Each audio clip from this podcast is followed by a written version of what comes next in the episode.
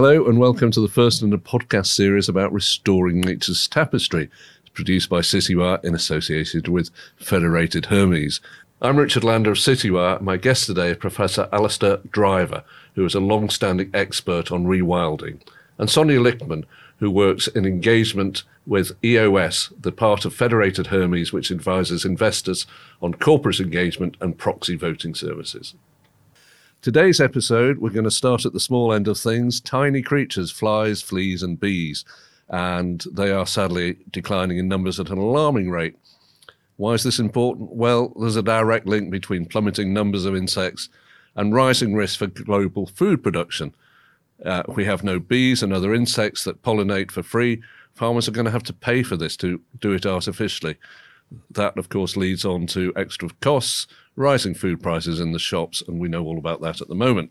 Uh, it's not just about pollination that makes insects crucial for life on Earth. Both terrestrial and freshwater ecosystems depend on having lots of healthy insects around. They recycle the nutrients and food for other creatures.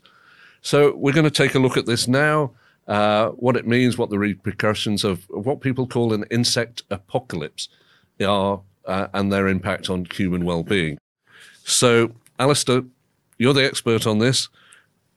What's happening? What is triggering this uh, apocalypse? Yeah, uh, it's it's a it's several things all happening at the same time over quite a long period now, and and um, often it takes time for us to realise what the impacts are. But just in quick summary now, and then I can go into more detail. Habitat loss and fragmentation of habitat is a big is a big issue. Uh, the increased use of pesticides, uh, again over very long periods, and the cocktail effect of those pesticides, and then the impacts of climate change predominantly climate warming, but also to a certain extent um, dramatic, extreme events, climatic events. So all those three, three, three things have happened over the last 30, 40, 50 years and are increasingly happening. And um, and together, yeah, it is uh, a major, major issue for for insects and other invertebrates, and thus for mankind. Right. Uh, let's try and put some numbers. If there were, if it was hundred percent, the population of insects was hundred percent thirty years ago. Where are we down well, to now? I'll, yeah, I'll quote quote you some figures here. So, for example, uh, the insect abundance has declined by more than fifty percent since 1970. So that you know the sheer number of insects, uh, we've lost relatively few in terms of species becoming extinct in this country, and indeed we've gained some through climate warming, moths and dragonflies, etc., that fly across the channel.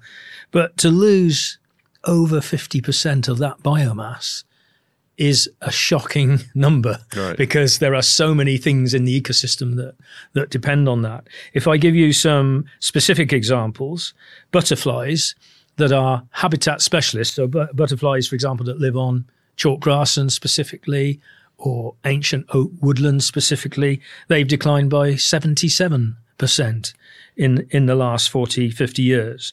Um, wider countryside butterflies, those that are more generalist, by 46%. So, so, you know, there's some pretty shocking and obvious indicators there. So, Sonya, you're the bridge here between investors, uh, Federated Hermes, and others. I know you work for other investment houses as well, and the companies. So, who's taking this more seriously, the investors or, or the companies? I, I think it varies, and across the board, we still have a, a large role to play in just making that business case for why biodiversity is important.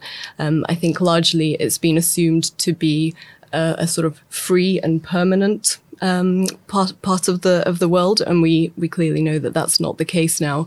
Um, in fact, we know that out of eight million known species, one million species are at risk of extinction. As Alistair was saying, a large part of that known 8 million is actually insects. I think it's 5.5 million species that are insects, um, and that they're the ones that are declining particularly. Um, and, and so, you know, there's still some work to be done to explain why that is relevant to, to companies and investors, um, and a long way to go in in first sort of stopping that impact on, on biodiversity throughout operations and supply chains, and then moving towards reversing the loss. So actually sort of restoring nature. Okay. So, you're doing this on behalf of the investors. How are the companies responding? Are, are they waking up and saying, well, A, this is important for the earth, but B, our investors might start disinvesting, and you know that will affect their share prices. which of those two things are, are sort of causing more alarm amongst the companies you speak to? So we've chosen to prioritize engagement with food and beverage companies, mm-hmm. and that's because within that sector, um, the loss of biodiversity is, is a really material risk. Um, and food and beverage companies are most exposed to both the the, the sort of risks from depending on biodiversity. So that's things like pollination, water, healthy soils. Um, again, an, an, area where insects play a, a huge role, of course. Um, but they're also having huge impacts on biodiversity through contributing to climate change, through huge land use requirements for, for agriculture, um, and through pollution. So again, going back to this issue of, of pesticides that's really having an impact on, on soils and waterways.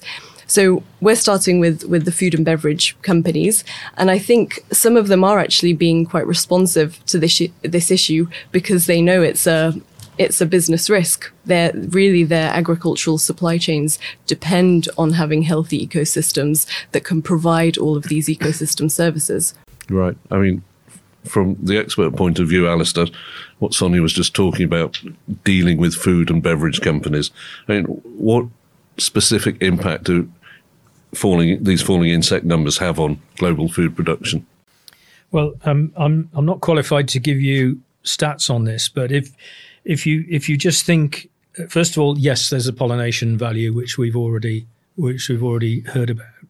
Um, then there are all of the soil conditioning and water conditioning roles that, that insects and other invertebrates play, um, which helps to, for helps us to maintain a healthier environment, which ultimately will deliver healthier crops and food products and healthier for people. Then there's the knock-on effects. Again, I will give you some stats on uh, a few bird losses. So the knock-on effects for things that eat insects are also significant. Uh, so, for example, um, the last 50 years, spotted flycatcher, grey partridge, nightingale have all declined in the UK by over 90% in terms of their numbers.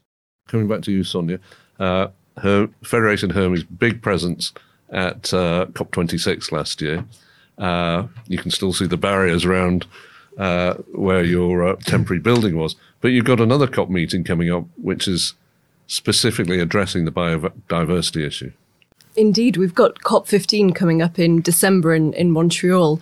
Um, we're part of a coalition of financial institutions that have signed the Finance for Biodiversity Pledge, which commits us to taking various actions on, on biodiversity over the next couple of years. Um, and I actually co chair the Public Policy Advocacy Working Group of the Finance for Biodiversity Foundation, which is the, the vehicle through which we're trying to influence the outcome of COP15. So we've already developed several position papers. We've been contributing to the negotiations as an official observer, or the, the Finance for Biodiversity Foundation is, is an official observer, I should say. Um, we'll be at COP15, just continuing to, to advocate for a, an ambitious framework that calls for action from all stakeholders, including the financial sector. Um, but when you get to COP15, I mean, there's obviously there's a lot of governments going to be there uh, a lot of private companies going to be there, all facing the same direction. Uh, and then there's the, the holdouts or the positively hostile countries. I'm thinking of Brazil here, where for all sorts of reasons the message isn't getting through. Can we still push forward if there's governments controlling huge nature, res- you know, reserves of nature like Brazil that are just saying no, we're just going to ca- carry on burning forests, destroying insects, and, and so on? How, how do you cope with that? Yeah, I mean, as with all of these international negotiations, things are sort of discussed and debated until the, the last minute. And of course, there are lots of competing voices and, and priorities. Um, we've got especially a challenge because much of the, the biodiversity is still in, um, in, in the developing world. Um, and obviously, there's a lot of resources that are required to support the, the conservation of that biodiversity. Um, you know, I'm hopeful that there will be an agreement. Um, but of course, we we never know, and there are these competing priorities until the last minute. Um, I think there are some promising legislative developments in the UK and the EU as well, looking at, um, for instance, deforestation due diligence. Um, so that requires companies to do their own due diligence and ensure that there isn't um, a link to illegal deforestation in their supply chain, for instance. So you know that's us sort of trying to influence or or or at least um, understand the links to what's going on in in Brazil, for instance, um, even from a from a European context. Right. Okay. So you just got to keep pressing ahead and. Oh, absolutely. Hope not stopping yet. Not stopping yet. Excellent. Uh, I mean, slight note of optimism there. So, and, and I want some optimism from you, Alastair. Uh, and you have talked about the efforts that are going up in private estates and people aware of this now. Uh, there are some some forms of small creatures that are on the up, aren't they? So just tell us about those. Yeah. Um, first of all, uh, there are, there is a steady decline of uh, bioabundance and biodiversity in insects, but as I touched on before, as a result of climate warming, we're seeing we're seeing species coming in. So as a regular moth trapper, I'm now catching species that I didn't catch 10, 15 years ago because they didn't exist in this country.